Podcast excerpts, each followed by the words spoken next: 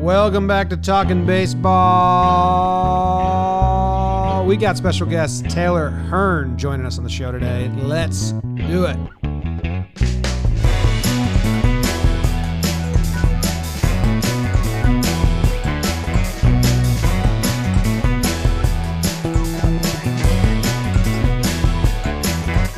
What's going on, everybody? Welcome to Talking Baseball. My name is Jomboy. I got Trev with me. We got Jake here. Producer BBD's with us, and we have another interview coming your way. We just wrapped up with Texas Ranger Texas Ranger Taylor Hearn. Uh, he made his debut last year.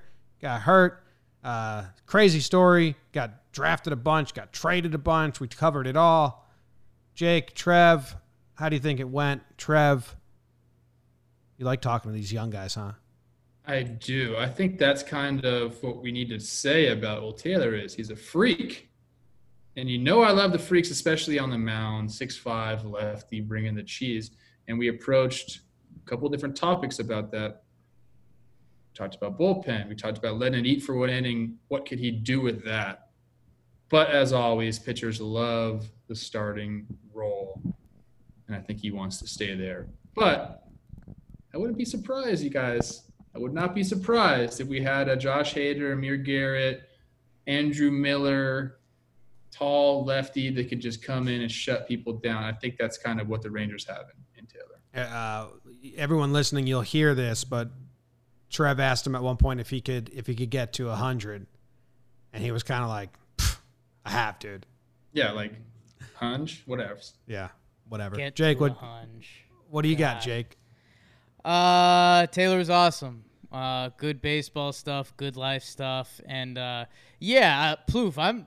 I mean, I feel like I I big time bizzed you a little bit, but like, you got a starting pitcher. You know, don't tell him about the bullpen, bro. He knows it's out there. But I, I think the bigger thing, and I, I mentioned it, so I don't want this to be tooting my own horn, but there's a position in baseball that's forming that's just a weapon. It's give me two or three out of the pen, and like let's win this game. And I mean, guys like Hader uh, are already doing this. And dude, if this if this guy's numbers are what they are, and he's hitting on the gun, and he can control it a little bit, um, like I, I think it's the future of baseball. Whenever I'll spin this to Yankees as we always do, but whenever Joba Chamberlain gets mentioned in Yankee land, me and Jimmy say how he he was ten years too early because they would have said, oh, okay, you don't need to close, you don't need to start. Let's get you in the two to three most important innings of this game and just mow people down. And uh, I mean, the league's obviously heading there in different ways, but uh, yeah, man, with the expanded roster and with guys not being stretched out, if we get this baseball season, like, uh, I think Taylor Hearn's going to be twirling the pill and get get a real opportunity, and I'm excited for that.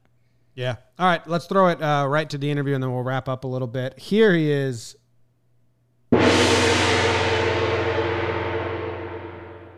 We are joined by Texas Rangers pitcher Taylor Hearn. Taylor, how you doing, man? Oh man, I'm doing good, doing good. Just um, taking it day by day in this pandemic and with the virus, and just waiting for the season to start. Hopefully. Yeah, man. We're uh we're we're gonna be fast friends. We're gonna we're gonna talk some baseball. We're gonna talk some life. So let's uh let's do it, man. Let's do it, man. Where Yeah. where are you coming from right now? Um, I'm staying. I'm in downtown Dallas. I uh, live down here now, so I kind of got out. I got out of Royse City um, just to move closer to the stadium. But uh, but yeah, so I'm closer to food. I can just walk and go to stuff now, so it's a little bit easier. Amen. I uh I actually lived in Dallas for a couple years, and I uh I missed the food really bad. The Tex-Mex, uh, tacos y mas was my. I'll I'll get off of that for now. I'll let the other guys talk. I want to let you know that um, we talked before the show a little bit, you know, said hi, but one thing I left out is I'm pretty good buddies with uh, your spring training roommate, Scott Heineman. So I got to Yeah. ask a few questions about you before we got on here. And Scotty's not shy. Scotty shares everything. I'm sure you oh know. no. Mhm. Yeah, Scott's not scared to say whatever's on his mind and share it. That's for sure. Yeah, we had uh, we had Lance Lynn on, and I also I asked. I said, "Man, you know you know Scotty Heim. He's oh he's always walking on his tippy toes. He's got his shoulders back, loving. You know he shows off his muscles. I encourage anyone that just listens to the pod to go and Google Scott Heineman, kind of see what you're what we're talking about, and you'll see right away this guy is like a he's like a cartoon character. He walks with briefcases under his arm every day. So. but he told us some stuff about you. Okay. Um, one, he said big gamer. So Very true. what's he? He told me you're an NHL guy. He said you claim to be the best in the clubhouse. Is that something that you're going to back up here on the, in the spotlight? It's going to be recorded. Do you back that statement up? I uh, I 100% back it up. 100%. Okay. NHL for sure. Um, FIFA Ooh, FIFA. and uh, MLB the show. That's a different story. There, there's some guys in there that played it way more than me, but uh, yeah, NHL, FIFA, and uh, I would say Madden. I'm, I've been getting back at it, but you know, Mm. Madden, Madden for sure though. But FIFA and NHL are the big ones. Are Do you have a what- team in NHL? that I play with. Uh, see, see. So I've gotten kind of used to playing with other teams. So I play with. Uh, I used to play with, like San Jose, and then sometimes I play with uh, uh, Vegas.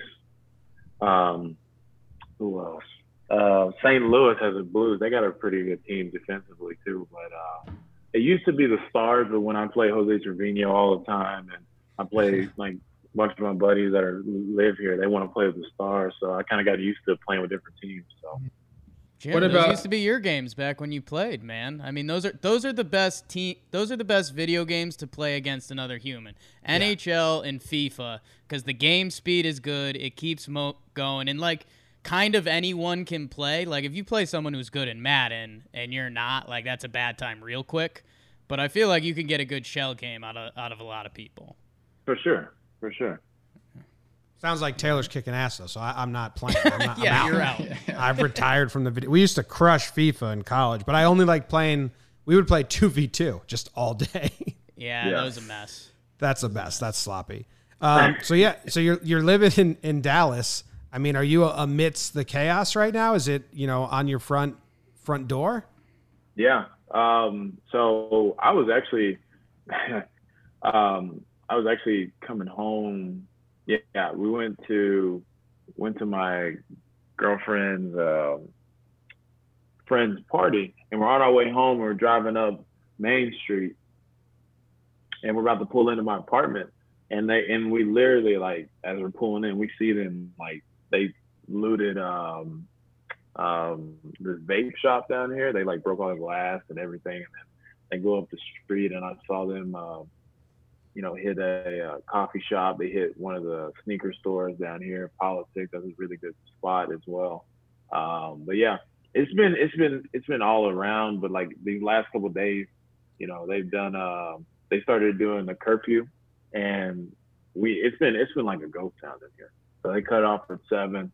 And I'm go out to my balcony and you can look down Elm and Main Street and just downtown. And it's like you can hear a pin drop. Like it's it's like that quiet. Man, it's nuts. And like that's how it was with uh, you know Corona and all that. And now they, it's so weird. The whole thing, like we went from no people to so many people, and now they're mandating no people when they were mandating no people originally. Uh, it's crazy, man. But I, I mean, I know that Trev played with some minor league teams. I think you guys may have played on the same. And you know, Trev has told us like there's some towns in these minor league facilities that kind of live up to the issues that you know are being highlighted and, and broadcast across everywhere everywhere every social media every tv network i mean was what was your experience like going to some of these smaller towns or just in baseball in general Um, I, I, it wasn't it wasn't really much of a shock to me, but like it was I, I was kind of used to at time when I was younger. I played at fields that weren't the best, you know, and uh, but going to these minor league parks that are just not the best either. Like it it it, it can be a shock as well because you know I don't I don't know if Trevor played. Trevor, did you ever play in the Florida State League? I did. That's a horrible league. okay, so so he so he he would 100% back me up on that. So when you go play uh, Daytona and they and uh, the the Cincinnati Reds high A team, you know they they like you your hotels right on the beach, like you, you know it, it lets you think you're about Oh, to yeah. just go to this nice park, you know. Then you pull up and you know, the dugout's not that big and the dugout's so so small that after I got done throwing, I had to go do my arm care and I'm coming out to go get in the dugout and I can't even I gotta sit outside and there's like fans right behind me. Oh So, yeah. I mean, it's uh you, you you know, and then also I was in Hagerstown, Maryland when I was with the Pirates or National, excuse me, at the time, and then uh West Virginia with the Pirates also. That was, you know, those towns weren't the best as well. And then Bradenton, Bradenton wasn't bad either. But, you know, a lot of the places you go play at, like they're they're really like they're not that good. But you see why like baseball, why they eat, why there's so many people that go to the game, because all they have in that town. That's what they thrive in and like depend on. Yeah, the Florida State League is, I mean, it's probably the best league for facilities. Daytona Beach is not one of the best facilities, but it is a fun hotel. I've, I remember having some good times there. Um, but at least you have the facilities. You know, I've, I've told a lot of people this. You know, we didn't play at great high school fields um, in my league that I played in, but when I got to pro ball, the fields were a step back, 100%. And it's it's a shock to me. Like it's I didn't matter that much to me, like I said, because I was a high school kid and fields were okay. But for guys coming from LSU or you know some of these big time schools where they put a lot of money into these fields and these programs, you're absolutely taking not one but probably two steps back in like the amenities side of things and the quality of the field. It's it's a I think it's a eye opening experience for a lot of people. The the first year they get into pro, like what this is this is interesting. You Yeah. know? Yeah, especially you know low A and short season and high A for sure. But I mean, every coach I've ever had, all I mean, I'm sure that you know as well. They always say the higher you go up, the better the field get. Yeah. I would say that's that's a that's uh, that's a little iffy.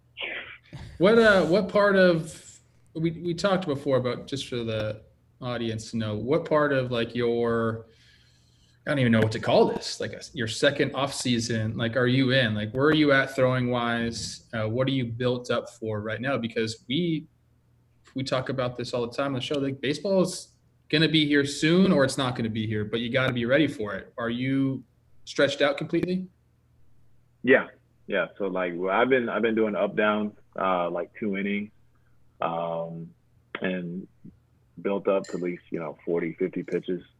And um, honestly, whenever whenever all that stuff happened, we came back down. I didn't stop throwing.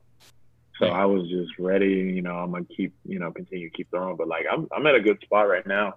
You know, got all the spring training arm crankiness out the way. So You suffered two injuries last season. Like you were you were out with elbow and then came back and then or on the path back fractured something again. Is that correct? Yeah, so um, it was it was just crazy, but um, so before, like it had it had bothered me a little bit before my debut, but um, when I got you know on the debut as well, but um, uh, it was a grade one UCL sprain, so I went down to Arizona, uh, rehab that, and then um, for six weeks, and then I'm about to throw. I'm about like literally, I'm throwing my last live BP about to hop in the games that next week. Go three, go throw in three games, and then get shipped off to Nashville. So I get, I'm, I'm almost done. I start feeling some like stuff in my arm, and I'm like, man, it feels like it feels like somebody's like just flicking a nerve, like that nerve that runs on your elbow. Like feel like somebody was just hitting it every time I threw. And come to find out, it was a stress fracture that was under there. So then they had to shut me down for another six weeks. So um, needless to say, I was out in Arizona for the whole season last year, and it was uh, wasn't fun. no that's not fun man rehab rehab will steal your soul. Oh, you know you, you got to go in there and be as mentally tough as you can be and people might say what are you talking about? Like you go just go rehab. But it's, it's just you want to be playing. You're a baseball player and the feeling of like helplessness you have when you're on the DL rehabbing something is it's a, it's a tough thing to go through whether people want to believe me or not you know I'm saying it I'm sure Taylor you probably think the same thing it's not a fun thing to go through and then yeah, you're spending your time in Arizona or Florida in these in these spring training sites, and it's hot. So anytime you go out, it's it's yeah, it's just a bad bad thing to, to be going through. and the, I'm and the worst thing that. is like, yeah, the worst thing is like I've rehabbed in in both Arizona and Florida, and they were they were weren't good. But hey, you know, when you uh you know, when you that first that first month and a half, you know, not everybody can have a Scott Heineman to rehab with, he made it a lot easier. Yeah, you're right. He brings the energy. If, if he brings anything at all, it's energy every single day. Him, him and I have had some dust ups in the weight room. You can ask him about this. I actually quit. I st- I took a week off in the one off season, and I was like, I need a mental break from you, Scott. Him and I were butting heads every single day because we both like we're in this little gym and we're just getting after it, and you get competitive, and then you say something, he was popping off saying stupid things, and I pop right back to him. And finally, I was like, dude, I need a break from this. And uh, we're we're like really good buddies, so I don't want anyone to think Yeah. he's like a an asshole or something. He's not. He's great, but but uh, that energy, man. Him and I, we, we butted heads. It was fun. It was it was a good time. Now that I look back at it, I laugh. I don't I don't see I don't see how like anybody could hate that guy. Scott is just, Scott is just awesome. I could tell you. No, I'm just kidding. Scott, you know, you know the the me and Scott went to during spring training. We went to the mall one day, right? And um, there was a Mike Trout shirt, and this guy, he loves. he was Mike like, he, go, he like looked at, yeah, he looked at it. He goes, you know, you, he goes, you know, you what you can call me now? And I'm like, what? He goes, Mike Trout Mini. I was like, why? I was like, you're not Mike Trout. He goes, yeah, I am because I'm be better than Mike Trout. I was like, oh, excuse me, big guy, my bad. That's him. That's Change his. Wikipedia. Give him the name. But also, if he stood next to Mike Trout, he might. He seriously, I don't know what he would do. Mike Trout would probably need a restraining order after it. He probably. oh man. Taylor, I want I want to ask you a little bit because man, I'm going through some of the numbers and dude, some of the strikeouts and innings numbers. I mean, they're where you got to be. Um, and I I want a little bit, and I want to make this into two different conversations. But like, what's your pitch mix? What what are you bringing? And then I kind of want to relate that to the Rangers staff a little bit this year because, like we mentioned to you before, we talked to Lance Lynn and we're like, man, there's some dudes uh, in the Rangers organization right now. We left Kluber off, and Lance Lynn was like, I, I hype Kluber up every day. Like that guy's got Cy Youngs. So I and I also want to relate that to being a lefty a little bit because Mike Minor, yes, he's a lefty, and I was going to say maybe that's someone you lean on, but he also pitches differently. He uses that like high changeup, and it's awesome to watch, but also other pitchers might not be able to use that. So I want a little bit on your mix and how you've been able to kind of work with different guys within the organization. Um, so my mix, so I throw, I got rid of my two seam fastball, but I throw a four seam slider and changeup. Right here, Um, four yeah. seamer right here. mhm, mhm. That's why I'm Lots not of those. Lots of those. Um, probably. and Trevor. Um, but uh, yeah, four seam changeup slider. Um, I actually tightened up my slider this this off season. I got it. So whenever I was throwing a slider, it'd be like 80, you know, 83, 84, 85. And change would be like 88, 89. And I got to the point where I tightened it up and I, you know, I watched a lot of video of Jacob DeGrom for a long time. And, you know, I got to ask a bunch of people that were around him and like what was him and Syndergaard doing, the reason why they were throwing like Mm. these sliders at like 92, 93 miles an hour. And come to find out they were throwing a cutter. You know, they just like manipulate just a little bit. So I was always like, man, if I could just because I'm always trying to figure out what can I do to take each pitch just that much better, you know, that that every year. So this offseason I did a lot of research and trying to work with different grips and, you know, um, Jeffrey Springs, who was with us, he's with the Red Sox now, but uh, he said that Mike Minor showed him his grip that like Verlander showed him about like type of slider he throws and stuff like that. And he's like, man, I'm trying it out. And so he was throwing it, and it, you know, it was a tight spin and stuff. And um, I was like, you know what? Let me try it. So like, I tried it out for about four or five pitches, and I swear my stuff was like, it was just hard, late, and, and everything, and it was coming out. So kept up with it.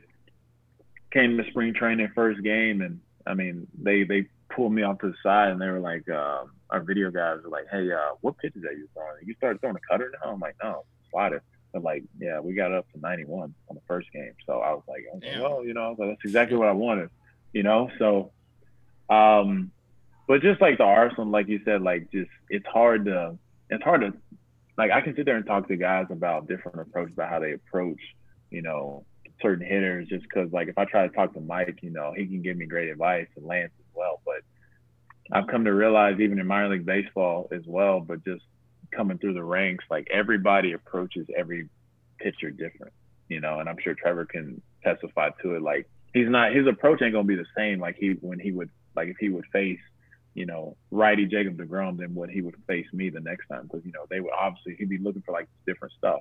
Mm-hmm. So and so it's I honestly just been learning just by myself over the last couple years about how to how guys are approaching me and what they're looking for and everything, asking hitters and stuff like that. So um, I would say a lot of stuff I just learned on my own as well, and then working with my trainer um, who's here. And um, but yeah, just learning on my own, you know, because mm. you know I can sit there like like when I was with the Pirates, Mitch Keller would throw and then I would throw after him and so I'd sit there and write the scouting report, and it got to the point where after like two games, and we faced like the Phillies and then over and over again, I'm like, I had to tell our pitching coach, I'm like, hey, I can't, I can't do this. Like, I'm writing reports on how they were pitching him, but I said, man, they're hitting me. They're like approach is way different than mine, you know. And they were like, so I think that's just one thing I learned, just trying to learn about myself as well, because you know I'm a different guy, you know, hard throwing lefty and you know different stuff than Lance Lynn and other guys. Yeah. Hmm. When you, so when you say go ahead, uh, Jim. I was I just want to know the the nitty gritty of like the cutter and slider. Like how different is the actual grip? Is it finger placement, pressure points? Like if, if you were to show me one grip and then the other, would I be like, oh, those are two completely things, or would you have to actually tell me like, no, you see, this is pressure here? Is it big change that those two different grips? Um, honestly, no. It's just a with with me. It's just like it's just a. I don't even think really that much about finger pressure. It's just more so just the grip. You know. Oh, okay. So I was like thinking if I could just get something to where I don't have to think about throwing it and like manipulating, just throwing like a fastball, and then that was it. And I got to the point I got more comfortable with it. I would add a little bit at the end of where I'd snap my wrist just a little bit, just get extra bite and stuff on it. So like it to me, it's just a grip. What I wanted to ask you when I, I mean, you're a nightmare, bro. Six five lefty that throws hard. Like that's you know you don't want to face that, right? So I'm thinking about guys, other guys that are comparable to you, Josh Hader, Amir Garrett. These guys are tall lefties that throw hard, and both of them, and yourself included, uh, starters in the minor leagues. Now, obviously, Hader's closing games out. Amir's been in the bullpen for a couple years now you I talked to Scott. He said that you you want a job in the bullpen um, in Texas. Is that something? Because I know a lot of pitchers have strong feelings about this. Are you like I'm a starter, but I'll help in the bullpen, or are you like, hey man, like maybe this bullpen thing is going to be my ticket to a long big league career? Do you have a lean one way, or or do you just say I'm I'm there for whatever? Um, so I can I can do both, but I think just something I've always enjoyed, and I think just me just value and just believing in myself is like I can start because you know I grew up watching Dontrelle Willis, Randy, you know, seeing Randy Johnson, watching David Price, um, and seeing just a bunch of lefties come through, and I'm like, man, you know, like growing up and then starting to realize my stuff. I'm like, man, I got the similar stuff that they got, so you know, I can do it. But you know, and just I think the situation that we're in right now. I mean, you got a Cy Young guys in the rotation, you know, can't beat those guys as well. So I'm always open to experience in the bullpen just to get in the big leagues as well. So I'm always open to that. So so that so now my follow up question to that is starter. You probably need a three pitch mix. Um, you don't have to, but I think that serves you well as a starter going through the lineup a couple different times. Uh, a bullpen guy, you could you could be a two pitch guy. Do you alter your pitch mix knowing that hey, I'm going to be in the bullpen to start the year? Are you like gung ho on two pitches, or uh, are you still going to mix in that that third pitch as well? No, I, I, think I have to mix in that third pitch. I just think like with me, with them wanting me to be like, uh, you know, before all the stuff happened, they wanted me to be a long guy out of the pen long to go guy. three, you know, three or four innings. So I was like, I can't. I'm not gonna sit there and try to limit it and be like, just cut it down to two pitches because, like, you know, I got faith in all three of my pitches. So, yeah. um, but no, I, I think even in like one inning, I got to have three pitches because I don't want hitters to try to eliminate one pitch and then think that's all I got. That's what they and would I, do. That's good. That's a good mindset. yeah, yeah. And and I know players kind of can't let their their headspace go this direction, but also a and in in any baseball team in any year that uh, a three inning bullpen guy is becoming more and more valuable, you know, by the year. But this year, and I don't know if you've let your mind wander there, but dude, if you can come in and throw three innings twice a week, that's going to be one of the most important roles on a lot of baseball teams this year. I mean, there's especially to start the season, and if guys aren't going to build up, I mean, it, like that's going to be a massive role that we're going to see around baseball, and you're currently in that, and you know, an injury away, which happens to literally every baseball team. You're in the rotation. So have you have you thought like about that role? Do you let yourself get there? Is it like just get built up and get my stuff to the best it can be? Uh, honestly, it's a mixture of both. Like, I mean, I I like it. You know, I like going the distance. I like, and even if that's coming out of the pen, you know, anything mm-hmm. I, I can do to try to help the team. You know, uh, that was something they came up to me and asked me about in spring training. They're like, hey, you know, we believe in you as a starter. We want you as a starter, but just right now, like, you know, how do you feel about coming out of the pen? You know, for two or three innings, you know, being long relief. I'm like, I can do that. Like, just, just, you know, just give me enough time in spring training to get used to it and find a routine because it's not starting. That worked for me, and I said I'll be good to go. You know. Do you ever just sit back and dream about just mowing guys down for one inning? Like, I just think of like guys, and I'm like, okay, a guy like you, you probably, what do you sit, 94, probably? Yeah. 94, 95? Yeah, 90, 94, 95 like just one inning just if you okay let me just ask you this hypothetically i'm sorry I, I'm, my mind is wandering now. Hypothetically you're like dude i'm going to buy into this bullpen thing. I want to be a closer. I'm going to be a Aroldis Chapman. You know david price did that his first year. He came up and was a reliever. I remember saying that guy should be in the bullpen for good. Clearly i was wrong yeah. about that one. He figured it out. Had a pretty good career as a starter. Yeah. um, but like if you were to just hypothetically just let it eat for one inning what are you What are you sitting at? Do you have that extra gear in there? Are You, are you are you hitting hunch? Are you getting there? Oh, I could for sure. Uh, you're, get, you're, getting, like you're getting it going right now. Yeah, I did like four like four years ago. As and a starter? Yeah. Oh my. But goodness. the thing is, is the thing is, is I haven't every every year since then. It's been like, oh, I got bad lighting. Um, every year, every year since then, it's been like just 98, 99. So it's like I got to okay, okay. get back to so 100 percent you could get there. That oh, makes sure. I, man. I have a yeah. thing for like lockdown relievers. So it's in, but you know what? It's it's in the tank for sure.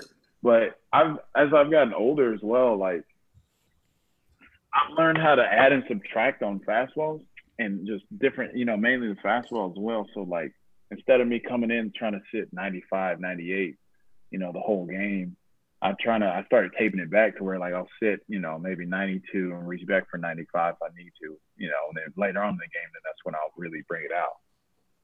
That's a skill. That's I mean, the that's, Verlander special right there. Yeah, that's that's, that's pretty. Cool. I don't think, I don't I don't I don't know. I don't know if it's really the Verlander special because I don't. Ugh, you know, he would start out what 90, 91 first inning, and yeah. then by the eighth inning, he's ninety nine to hundred. I don't know if I dude. Do I don't understand how he did it, and I, I, faced him a ton in my career, and he'd be like, "Oh, Verlander, he doesn't really have his A stuff today," and then you're sitting in the sixth inning, and he's all of a sudden blowing ninety seven.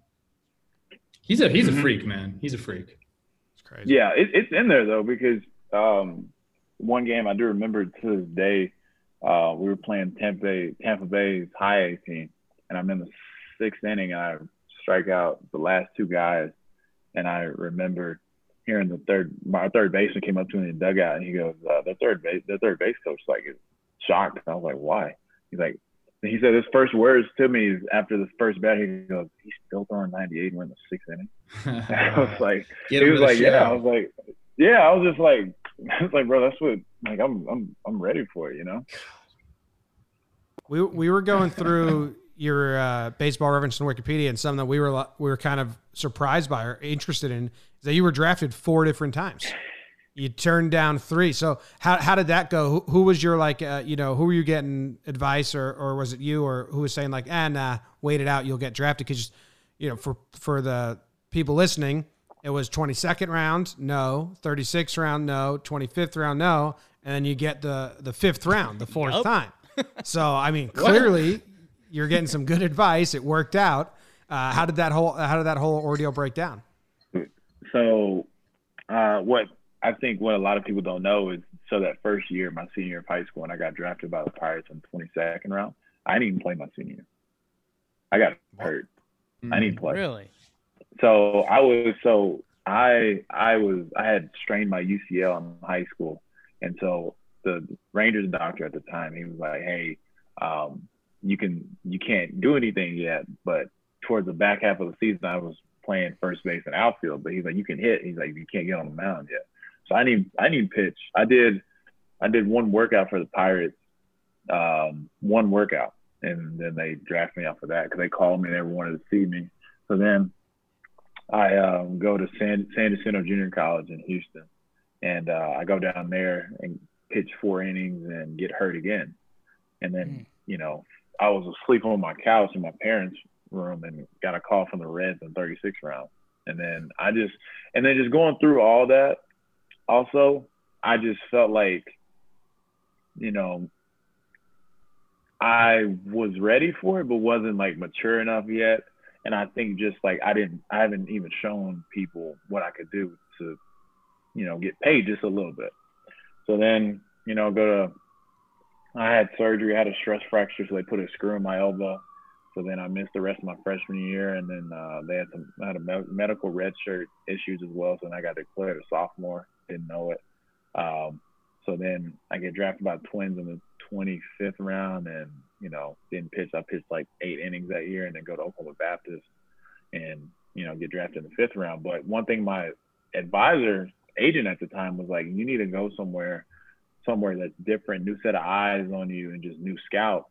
So you can build up your stock. But he's like, these scouts have seen you since you were in high school. He's like, so you need some new eyes to see you. So that's that's when I went to Oklahoma Baptist, you know, NAI school at the time. And, you know, and you know, the velocity was creeping up as well. And then, you know, the champion conference championship game, I got up to 99 and that, that was, you know, that was just, you know, and my mom was happy too, because she was just asking me after the game, she's like, how do you feel? I said, I I'm, I'm upset that we didn't, you know, we didn't win, but I said everything I went through and just was patient through the process and just like just basically investing and believing in myself you know, it's going to pay off. And then sure enough, get taken in the fifth round by the Nationals. So I was like, you know, the, the wait was worth it. Yeah, there you go. Worked out perfectly. And then and then you also got drafted four times, traded for twice. The Pirates was it the same scout and, and crew that wanted you back out of high school that then traded for you? Because that's kind of yeah. cool if they were like, we still want you.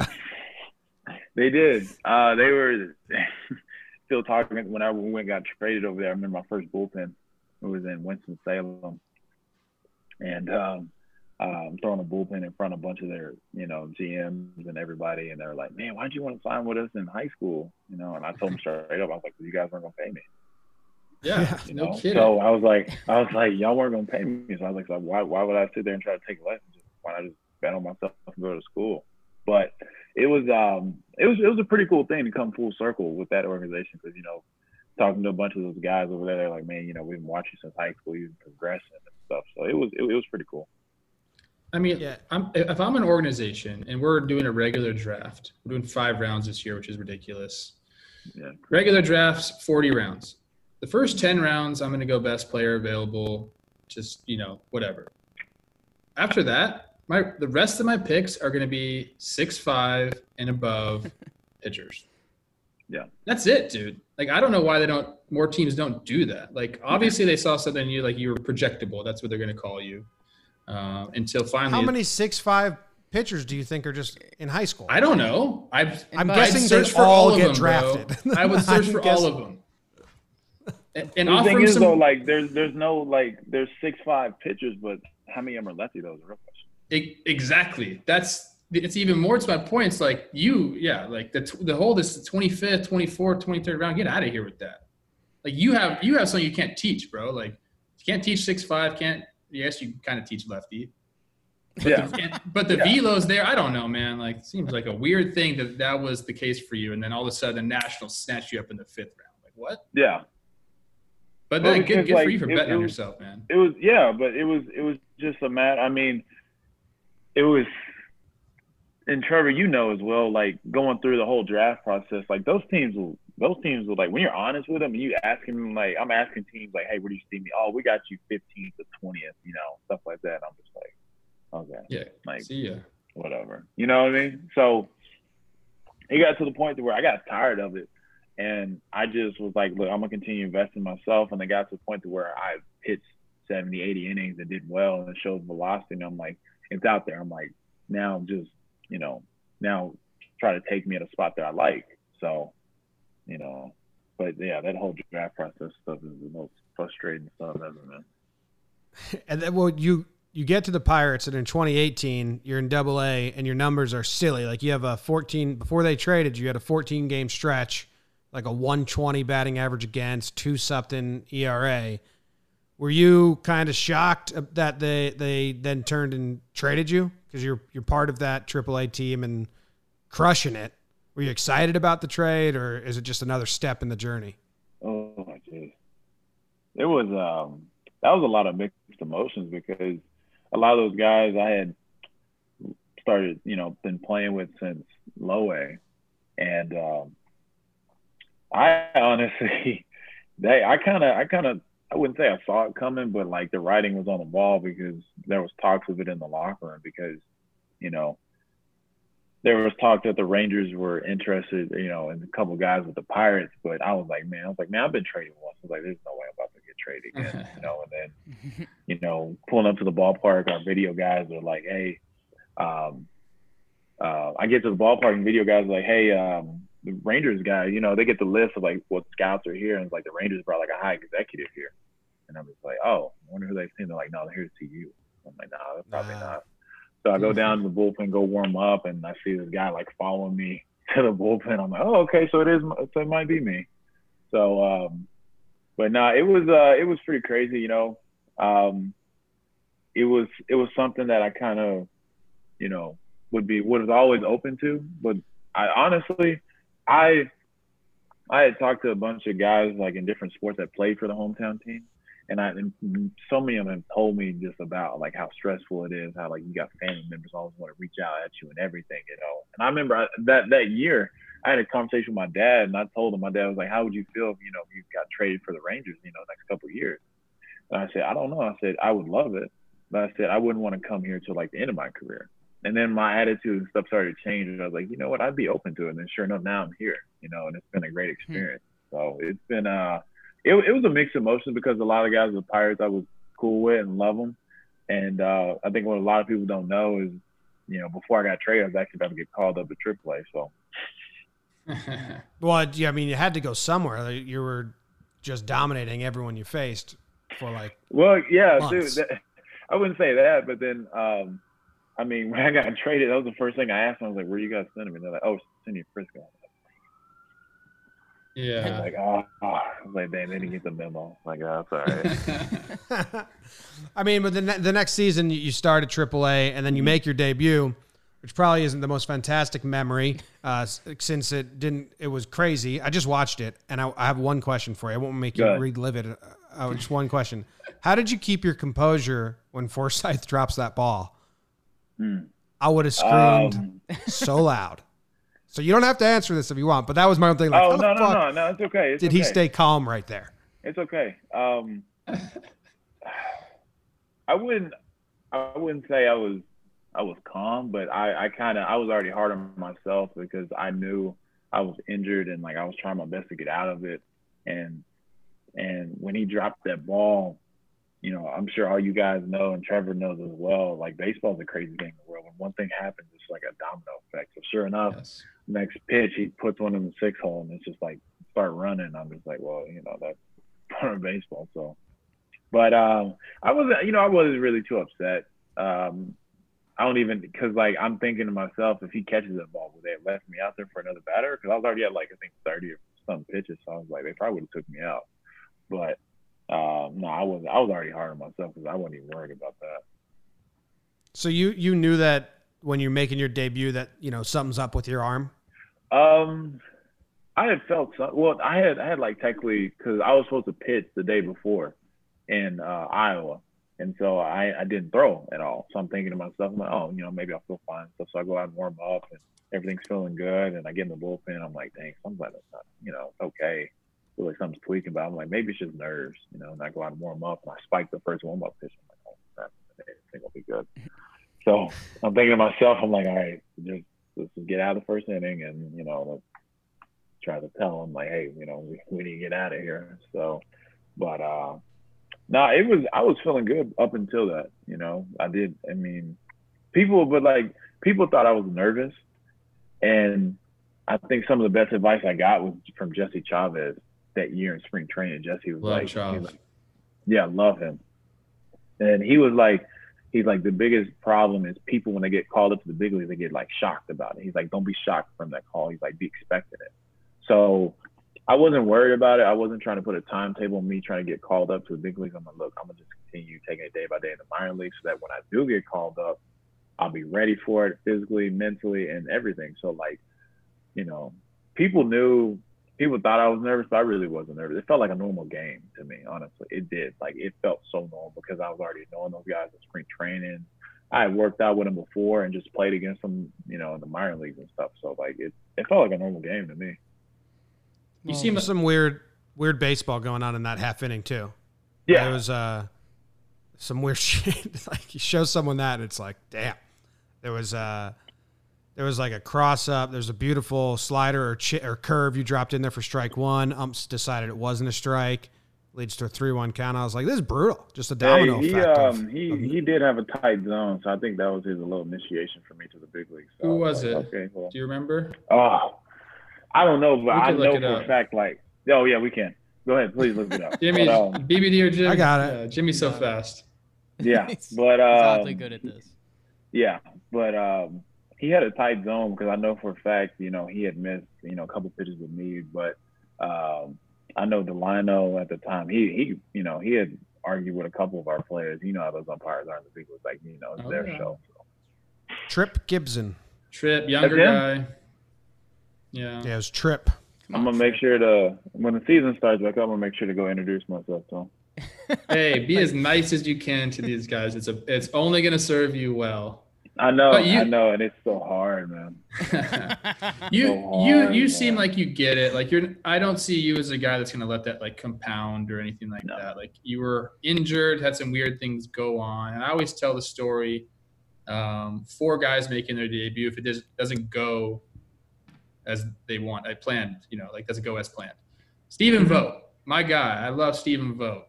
He started his career 0 for 32 Yeah, got traded in the middle of that. Ended up so his streak was with a Tampa. With Tampa, it carried over uh, in 2013 to Oakland. So this guy's 0 for 32, feeling like it's never going to happen for him. Obviously, we know what he's done with his career. He's had a great career, but even that year, 2013, he ended up starting all three games of the playoffs for them in the ALDS, and even walked off, uh, had a walk off hit in game two. So these times don't, you know, they don't last. No, no, they don't. Oh, and- I think you already know that, but that's just a little yeah, little story. But if I, but it like like I said, like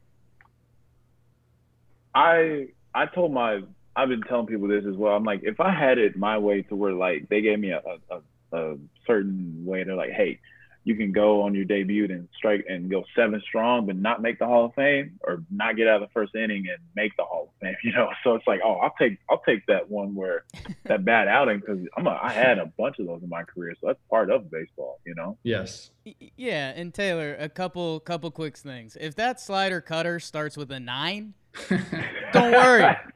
Don't worry. Uh, the the numbers the numbers will be there. Um, Yeah, and by yeah. the way, Trevor Plouffe, when he starts getting excited about bullpen stuff, screw that, man. Get the pill uh-huh. to start the game.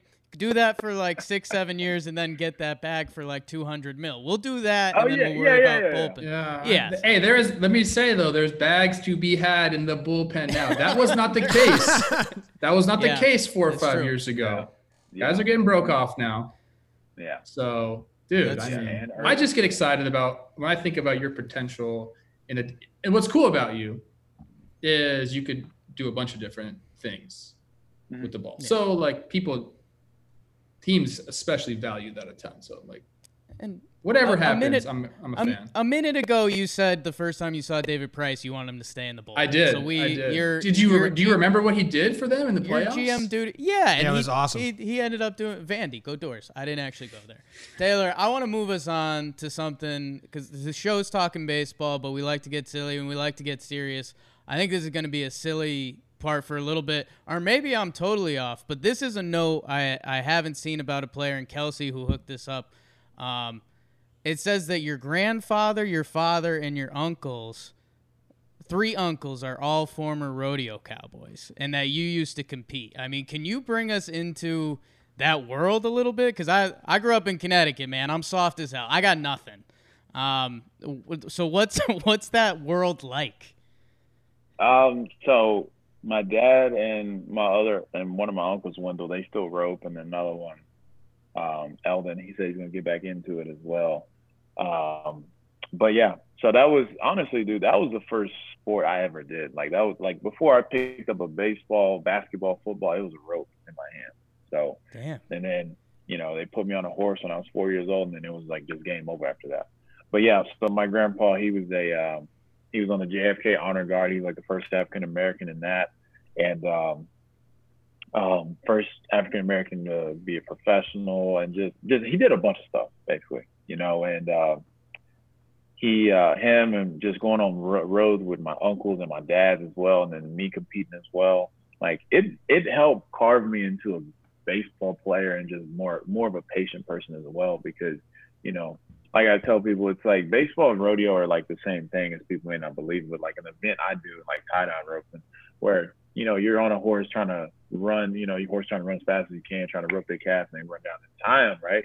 Like it's like similar to me throwing a baseball. It's like when I throw the baseball, I have no idea where it's gonna go and you know what's gonna happen. So it's the same thing with like tie down roping. So um, I think just just from learning from them about you know going practicing. I mean, staying out practicing roping cows, calves for, from like early in the morning till late at night was something that shifted over in baseball to where like I had to have that same drive for a sport that's so like attention to detail.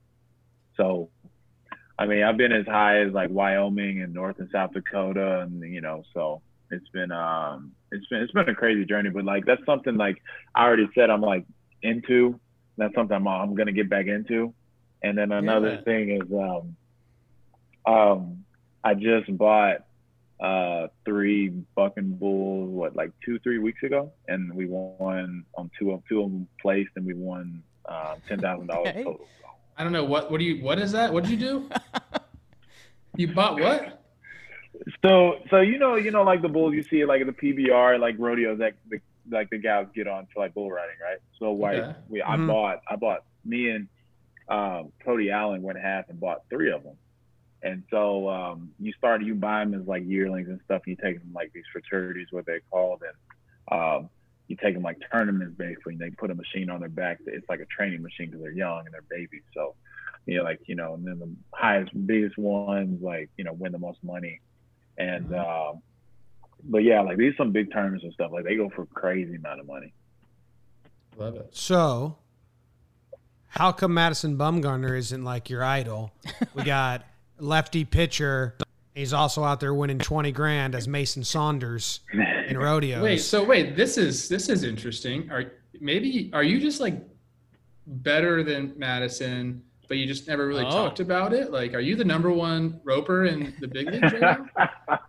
no, because he does he does a different event than I do. Like he does team roping and I do I do calf roping, so it's a whole different event, you know. But I mean, I'm sure his roping. I mean, he won 20 grand, so his roping skills are pretty up there. Mine a little rusty because I haven't done it in a while, but you know, it's something that will never leave me, and it's something that you know that I can pick up and do. So maybe maybe I, I'm sure he tie down rope as well. So I'll have to see if he does that. Maybe we can set something up. I have two questions that are probably going to sound stupid in retrospect, but I got to ask them. Okay. One, are you a do you rope lefty? Like is that Right. a thing? Right. righty. Like Wow. okay. Yeah. So that never. uh, My next question is obsolete then, because I was going to say, do you think it helped you develop arm strength when you were younger? But since you were doing it righty, Uh, yeah, yeah. I don't, I don't know about that. But All I think it was. Uh, Dumb it- question, Trevor. sorry. nah, My mind I was spinning. I'm like, dude, should we get some roping classes going on for guys? I but clearly not. I mean, it's. I mean, I ain't gonna lie. It's good um, um, wrist rotation work and good shoulder work. So maybe it's something that we can try to incorporate into the throwing program. You know, with Driveline. Hey, it's got to you know it's got to help your grip, right? Finger pressure, Yeah. like that mm-hmm. hand strength. I'm just Yeah. saying, a lot of people do No. things early in their lives that over and over and over. Okay, I'm going to give a story now. I'm just going off on tangents now. Whatever, stay Oh, with me here. My oh, dad, my your family was ropers my family were pool men and my dad still is a pool man he's been doing it for 40 years maybe longer 50 years. Anyways going through the sorry going through the pools he's dragging a net through the pools has a pole in his hand going.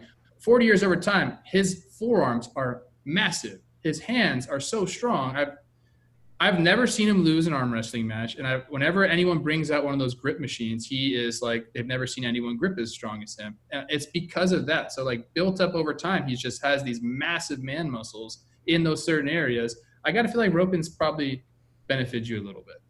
I'm sure, I, I think so. I think it probably has, and it, you know, I kind of want to wonder if I was a right-handed thrower, however my shoulder and stuff, like would I ever have arm injuries because of that? You know, Interesting.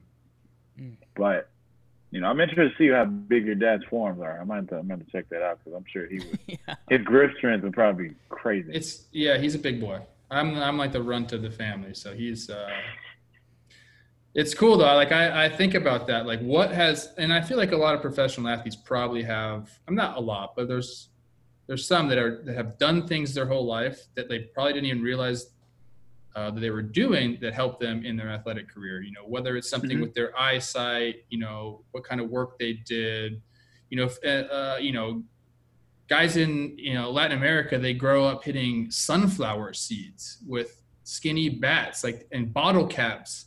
That that stuff right there helps you become a good hitter because I mean, what does the ball look like after you're hitting bottle caps? yeah. Like who who just was doing that? I just saw somebody doing that online. Was it Miguel Cabrera doing that with his son? Like sh- Hitting bottle No, caps. Papi. It was Papi. It's, You're a, it's really big in the DR, right? yeah. like stuff like that. You're just playing as a kid having fun. That develops your skills immensely. This kid was hitting some cage bombs. I saw that. Oh, Yeah. It's gonna be crazy. Jake, did you do something that helped your athletic uh, abilities when you were Clear, growing up? clearly no. Um, I, I had another moment earlier in this. Well, I'll, I'll run through all the Jake jokes I missed. A, I also didn't play my senior year, but I did not get drafted. Um, coach's decision. Coach's Nor did you get injured. uh, and the other, yeah, the other thing that I was just thinking about, man, it's, um, like you said, Dontrelle Willis and Randy Johnson, um, two guys with just filth, just like disgusting stuff. Do you ever have a moment like I don't know, maybe your head's hitting the pillow at night and you're like, I do that shit, like I, I pump that, like that's that's I will not know that feeling, so that's why I ask. Um. Fair question. Oh, jeez. Just say yes. I do. I do. Yeah, Yeah. I mean, you're not gonna lie, I do. But you know, there's a there's always there's a big part of me that's always like, how hard can we really get you to throw? You know. But Man. I'm not. I'm not. I'm not. I'm not like trying to bash or anything. But I'm like, you know, I kind of like where I'm at right now. It's like it's a good spot. It's like you know, it's enough where I can add and subtract on it. But you know, oh yeah.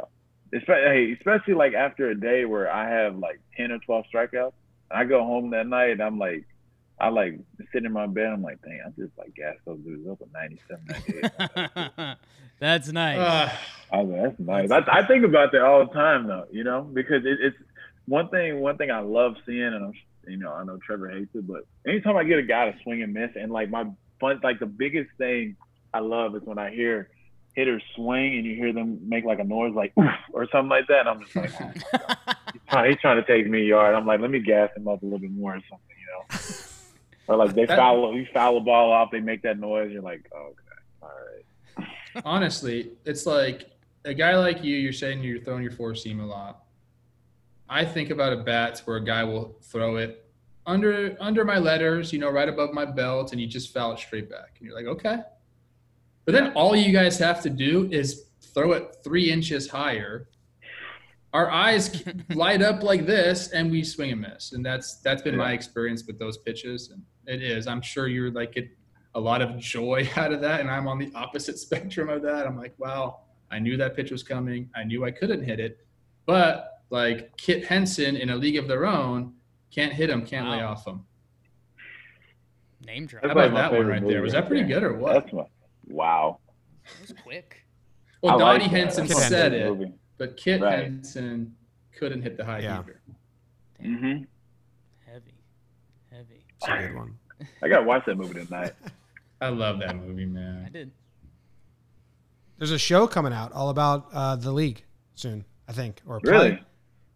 Really? yeah, the the comedian, the woman from Broad City, Allie something. Mhm. She wrote like a book about it and did like real research, and I think they're they they they yesed uh, like a show all about uh, the female baseball league. Oh, It had an cool. awful name. Do you remember the name, Jake? No, I got nothing. What are what are you watching right now? We've, we've been through quarantine. We've been home. What's the content you're you're you're taking in right now? What are the Ooh. recommendations for the fan base here? Boy. Um. Jeez, what have I been watching? Um, I don't know if you guys have you have you guys seen Lucifer? I've seen I it. haven't. but I I've always been it. I've always been meaning to start it. You have Didn't to they watch ju- that. Watch Yeah, that. they're right, com- they're coming out. out with more seasons, but Lucifer Lucifer was one show that I got hooked on. I didn't really think much of it, but one of my buddies from Cali told me about it. Um, and I promise you, I mean, I'm coming home from workouts. I'm watching three or four episodes a day, like trying to crush because it's that addicting. Okay. But Okay. Lucifer, um, I've seen it multiple times. I'm like their biggest fan, but Family Guy, I'll sit there and I've watched all 17, 18 seasons, every episode. And every time I get done watching them, I start back over again. And when they come out with a new episode, I jump to it. Damn. So like I can, I can, I, I can sit there and quote Family Guy with people all day. So Okay. Um, the the league was called the AAGPBL, so it is an awful name. The Wow. All American Girls Professional Baseball League. okay, Okay. wow, that's a Yeah. that's a pretty It's a good one. lot. But they're coming out with a show. I'm excited for the show, and League of Their Where, Own's what, what, what, what is it? What is the show supposed to be coming on? I don't know. We got like a press CW something or, about it. Let me see. What was I tell you one, like? one, Trying- um, Is it on Netflix? yeah, it's on Netflix. Okay. I'll check it out. I'm Um, looking for It, stuff. wa- it was FX. Yeah, but Oh. Netflix bought it though. Um, Okay. I tell you one one movie you guys are probably gonna get disappointed in that I haven't I haven't seen all the way is Bull Durham. Ah, Mm. I'm not a Bull Durham fan either. Trev doesn't I- like it. I haven't I, I haven't I haven't really got into it like that. I didn't really think it was like it was okay. Yeah, because you played in the minor leagues and you're like, this is kind of stupid. Yeah, yeah, yeah. I'm like, no, you know, but like a At league the time, they say it was the best representation. It saved minor league baseball too, which is cool. No one was going to games, Mhm. but then they made that movie and they saw like the crazy clown and the and like the carnival atmosphere of minor league baseball, and people started going and supporting again. And now look at It's minor kinda league crazy. baseball. Way to go, Jim. That's Bad I didn't like the movie. Tough. Bull Bull Durham's one. Um, I'm trying to think. What's some What's some other ones I haven't seen? I mean, the ones I have seen, like Sandlot, um, all both of those, um, A League of Their Own, um, 42, uh, Mister 3000. I like Mr. Uh, 3000. I gotta watch that's a that great again. That's a movie. funny That's one. a great. That's oh a great my movie. God. Mr. 3000. Uh, try to think what else. There's a there's a good amount of like baseball movies I, I've seen and haven't seen, but you know, man, Mr. 3000 is a really good one. that is a f- that's a hilarious movie. Oh yeah, Amazon. I can eat it. It's going to be called A League of Their Own, and it's on Amazon Okay. Boom. Really? TV show. Yeah. So Wow. hopefully it's good. Let's hope so. I hope it is. I like I like that stuff though. Yeah. Good. The league is crazy. Um, I mean, Taylor, I, I I could go through Dallas food with you all day. I'm in my head. I'm back in West Village. D- Dallas was a weird time in my life. I was single and young and kind of on my own. I, I had a lot of fun in Dallas. Um, but again, I think we save that for another time. Um, I don't know, man. We we normally we normally wrap up with if if there's anything you want to hype up your own Instagram account, but uh, I don't know, man. A lot of people want to talk about a lot of different things right now. So I mean, the the floor is yours, man. Oh, you know, I'm I'm always open to having any type of conversation like people want to have. So, I mean, I mean, I guess I guess it would be kind of sad or not not sad, but you know, it'd be kind of messed up if I didn't, you know, try to say something about what's going on. Also, what's going on right now in the world, you know, and um, it's a it's a tough time for sure. Um, but I think just just as like an African American guy that's experienced racism myself, you know, it, it's a it's a tough thing to to um, to even, I mean, I guess not try to comprehend, but also just try to explain to people if that makes you know if that makes sense. Like, and, and I get it. Like a lot of people, you know, a lot of white people aren't going to understand it. And, and, like, it's not my. I'm like, I'm not trying to sit there and say like, you know, I need some. When well, how do I put it?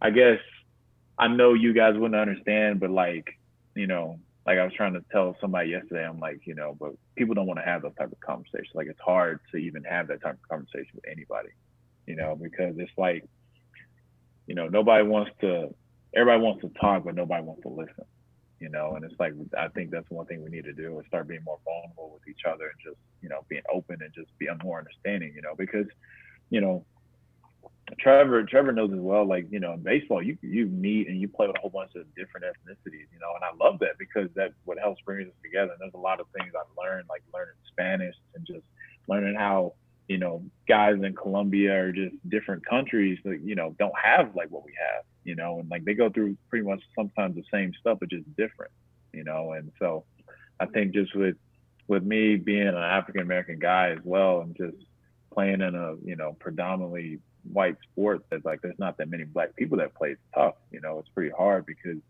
you know, there's a lot of stuff that we can and can't say. We kind of got to be a little careful about it because we're walking a fine line, you know, where it's different if we were playing basketball or football, you know, because there's more of us. But there's only like 6% of us that are in the major league, and it's tough.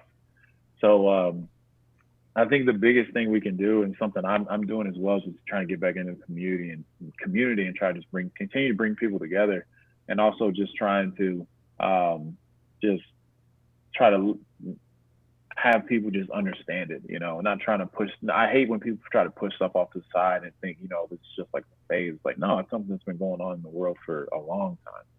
So um, I'd say just the biggest thing is just, you know, I hope people are starting to wake up and starting to see it now and know, and, you know, stop, stop trying to put it under the rug and just realize it and just, you know, just be open to it and just try to, you know, treat African American, just black people in general, just, you know, fair as well, you know, because I mean, I don't know how. I mean, I've talked to a bunch of player, black players as well. Like we talk all the time. Like it's hard for us, you know, because I went to, I go to Walmart and go to stores. You know, I, I've numerous times, especially in Arizona. When I first went out to Arizona, I went to Walmart and Surprise, and I had three times where I go in Walmart and coming out, I've seen ladies and just people like lock their doors. I'm walking by, and I'm like, I'm not gonna do nothing to you. Like I'm just walking in my truck, you know. So um, it's tough it's hard, but um, you know, um, it's something that I think will continue to bring us together as a country as well.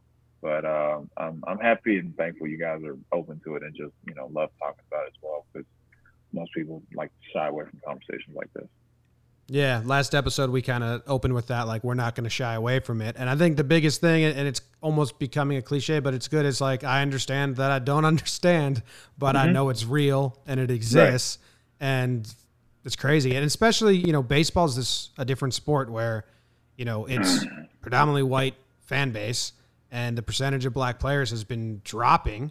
Uh, you know, yeah. as soon as really the NFL took off in the '80s and the NBA took off, and we ha- we have we have a show in that we're planning on doing about all about this. A guy that works for us, uh, Keith, because so we we like research all these scholarly articles trying to figure out like what happened because you watch any game from the late 70s or 80s, there's a lot of black players and they're like dominating the sport. Yeah. And it's awesome.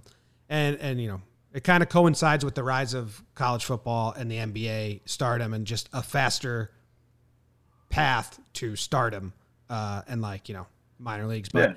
it's crazy. It, it, it, it's especially baseball's history and being the sport that it is. And it's crazy. So I'm, I'm sure your journey's been harder than the average, you know, minor league player, pitcher. Yeah. It, it I mean it has been because I mean growing up since I started playing baseball, I was the only black kid on every team I've ever played on. You know, and then when I get to college, there's maybe one or two guys, and you know, still stuff there. You know, most of the towns that we went to or just played in, you know, there was a lot of racism there.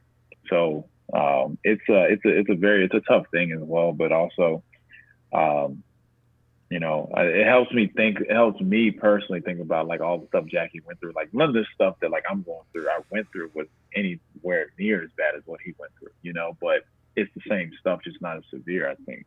But um, it's uh it's definitely a tough thing and, and like it's hard because that's something I've been doing since I got into professional baseball. I was trying to continue to I put on a bunch of camps and just you know go give lessons to all types of people. But you know I drive to go see people and mainly trying to continue to push at you know black people to play baseball. But it's so hard because they see that it takes such a long time to get money in baseball. They're like they need it in ba- basketball and football, which is a lot quicker. But the biggest thing I think that like um, that's frustrating is like they don't want they don't want to invest and put time into it. They want it like quicker and easy, and I'm just like it's not like that, you know. And I said it took it took me a, a you know three four four years to get to the majors, but I said it's worth it though, you know. And and but the one thing that's hurting it is also all these perfect game tournaments and stuff for like stupid amount of money, costing parents yes. thousands of dollars. It's a billion dollar industry now. Yeah, and that's what's running off a lot of the Af- like black people. So I'm trying. So like I've been working and trying to figure out ways like put on tournaments and like showcases for you know black kids to like not just in Dallas but just in all inner cities in the world just to showcase their talent. You know because um, there's a lot of talent out there. I mean, shoot, I mean, a bunch of like kids I work with that played baseball. I mean, they pick up on stuff like really quick. And they're crazy athletic, you know. And mm-hmm. it's a, it's sad because I'm like, man, like your chances of making it in the NFL and NBA get get slimmer and slimmer as you get through college. Like it's only like a three percent chance you're gonna make it to the NFL because it's only a 53 man roster, and it's like two percent to make it in the NBA because you know what 12 guys on the roster. So I'm like your chances of making it in baseball are a lot higher, you know. And yeah. you know, there's more. There's starting to be more of us coming, but you know, it's it's a slow but steady process and there's there's some things that are getting put in place, which is better. I know Michigan, University of Michigan, like they're like predominantly scouting in urban places now and not from these showcases and all that. Mm-hmm. And then Pitching Ninja, Rob, his flat ground app is really yeah. helping kids get noticed that can't afford these showcases because they just yeah. they they priced everyone out, which is so crazy because you just need a ball and a stick to play it. You know, yeah, it's not like you need a whole football field and all these pads and stuff. Like it, it should not yeah. be an expensive sport to play. No, it shouldn't be, but it's it's it's hard to when you have because um, I mean I was just talking about it with somebody um, earlier, but I was like, man, it's so hard and different than whenever I was in high school. There was only, you know, in the Dallas Metroplex, there was like 20, 30, you know, good, legit summer league teams. Now it's like there's a 50 of them. And it's like everybody's like, well, you pay two thousand dollars up front. That's going to get you in like two tournaments. It's like, you know, it's changed dude. so much. You know, and and I got to the point to where I started telling I started telling a bunch of high school parents and stuff. They're asking me like, hey, what can I do to get my kid noticed so we can get out there? And I tell them, I'm like, if you want to go to these showcases, that's fine. But if you go to these college um, like camps at a young age, like that's where most of them are getting them guys. Cause like most of the time when I like at OBU and stuff, like I would ask them where, like, you know, where do you get this guy from and stuff. Oh, he's been coming to Arkansas. He was like 13, so I, I know him. So that's you building a relationship, and it's what 80 70 dollars for a camp. Okay. I'm like, that's way much better than going to a perfect game and running a 60, playing two games, and expecting, you know, getting a grade scale and like working off of that. It's like, no, it's like, why not just take it slow and just go to a different college, uh, go to University of Texas, all these type of schools just to get your name out there. It's a lot. I, I you, you kind of answered my question, but I've long said that I think baseball can be the most inclusive sport just because it's a skill sport. You don't have to be boring to play it. I mean, dude, if you're not six four, the NBA is probably not a possibility for you. You know, no, like so, some guys can. You got to yeah. be tall in the NFL. You got to be big and fast. And that's those are things that guys are, are, are mostly born with. But baseball, you can learn how to do something. You, and you watch the game, and there's little guys, there's big guys, There's black guys, there's white guys, there's Latin Yeah. guys, there's Asian guys. So it being that inclusive, like what what can MLB do or what can people do to increase the amount of black players in the game? Because like Jimmy said, I mean, in the 70s and 80s, like things were going perfect for that. And then all of a sudden now we're looking at it and like you said, there's like six percent. That doesn't make any sense to me. So like what what do you think baseball can do to to get more um, African Americans to play the game? I think I think the Urban Youth Academy thing is is like is okay. I think it's I think it's a good good deal. I think it's awesome. But I think in order to really really get the results that everybody's looking for, and like what they keep preaching on, is to really get out there. But just having guys like me and just other major league guys going into these communities and like talking to these parents and these kids at a young age and just trying to tell them. But also, I think also just if you build like nice baseball facilities in those, you know, in those communities, like they're gonna come to it, you know. And that's where that's where like I that's something I want to do is like be able to put nice baseball facilities in these inner cities to let them know because you know nice things are always attract people. So it's like if I put a nice baseball facility and put out on the thing like hey come out for baseball trials and stuff. A lot of kids are gonna be like oh yeah if I'm, if I'm gonna play here like I'll try out all day, you know. Yeah. And then but also just educate the parents on it all the way up into it, you know. My my thought is let's stop selling the dream of millions of dollars in in, Mhm. in pro sports. Because that Yeah. it happens. We see it happen, it's highlighted, but we all know the numbers on that. They're very, like they're just very slim that that's going to be you. But Right. there's a ton of college scholarships out there for grabs. And that's like what when I was coming up, that's all I ever cared about was like, dude, I want to go to college and I want to pay I don't want to pay for college. Like Mhm. that was my goal. The rest of this stuff happened. But like I think parents and no one specifically, just parents in general, that should be the goal. If you want if you think your kid has some talent, don't think about big leagues. Don't think about the NFL or the NBA. Let's think about getting a free education and then we'll see where it goes. Like that's that's where the focus should be instead of hey, I'm not going to play this sport because the payday is further down the road. Like, no, forget about the payday, dude. Don't worry about that. Let's get free education so you're not straddled with, you know, student loans or whatever. You know, like that's to me, that's the way that people should start approaching it. I think so. I, I, I 100% agree with you. And that's something I've been trying to tell parents and, and kids as well.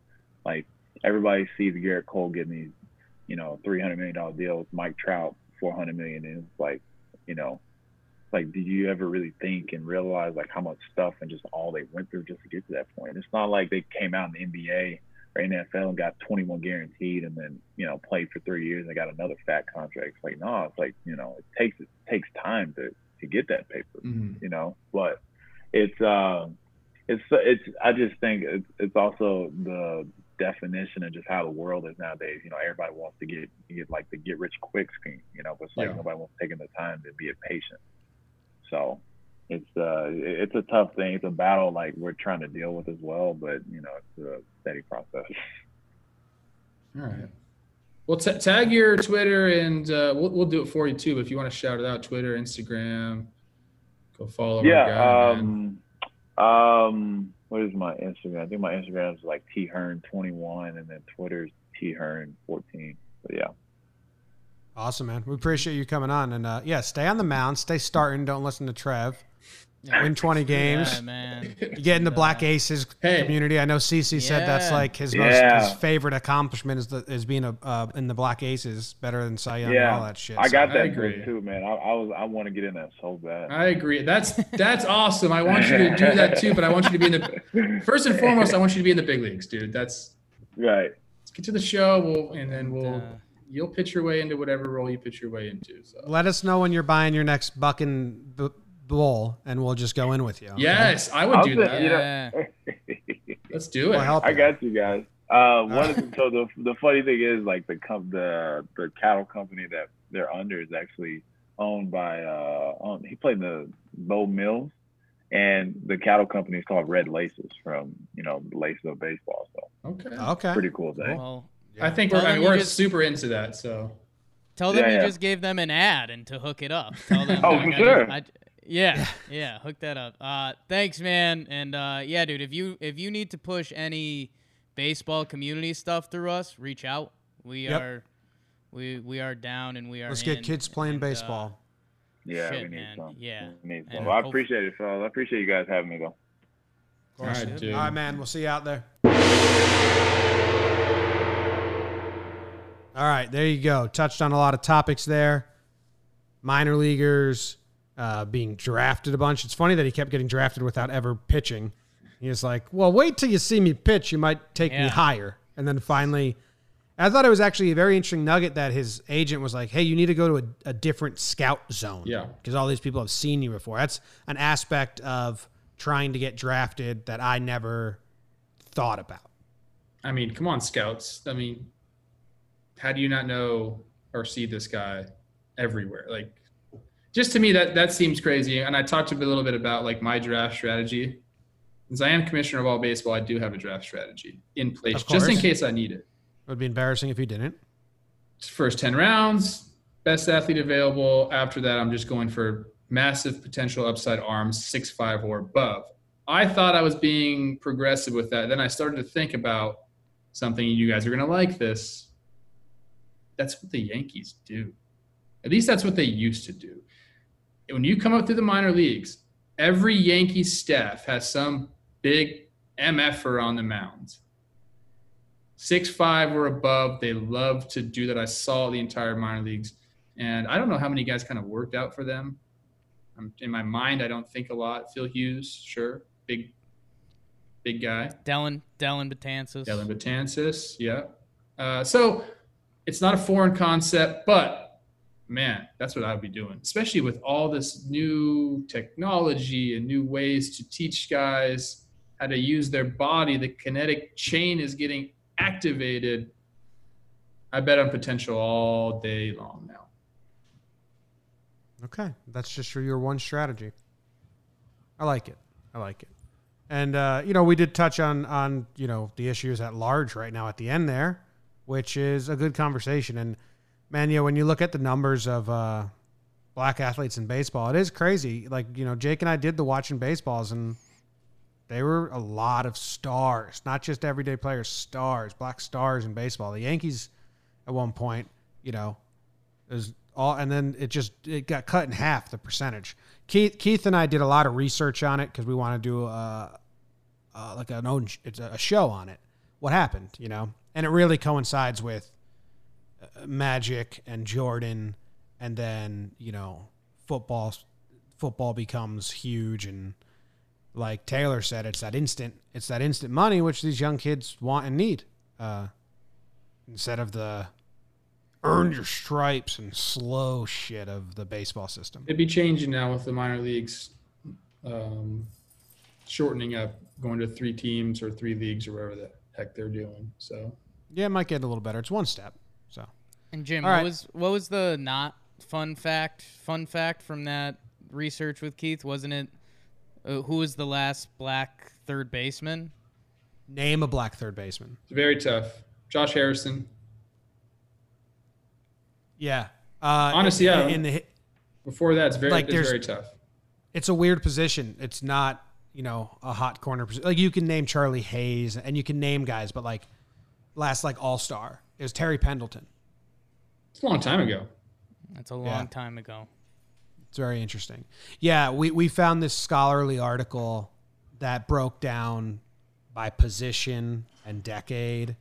And, you know, at first, um, it was a lot of pitchers. It was just a lot of pitchers. And that, I, I don't want to say, I don't remember exactly what it was, but it was interesting to see the breakdown and the ups and downs and the ebbs and flows. And we got all these scholarly articles and read about. Hopefully, we do something with it in the future once we get back to the office and, and can kind of like, you know, map out shit. It's cool. Are you in deep thought, Jake? No, um, Jess just fed the dog, and it's like before his feeding time, and we're just wrapping up, and I, I don't know. It's Okay. just it was surprising. All right. Well, I think this is Friday's show, so have a great weekend. We'll see you on Monday with another guest lined up that we're recording tomorrow. Have a good weekend. Stay safe.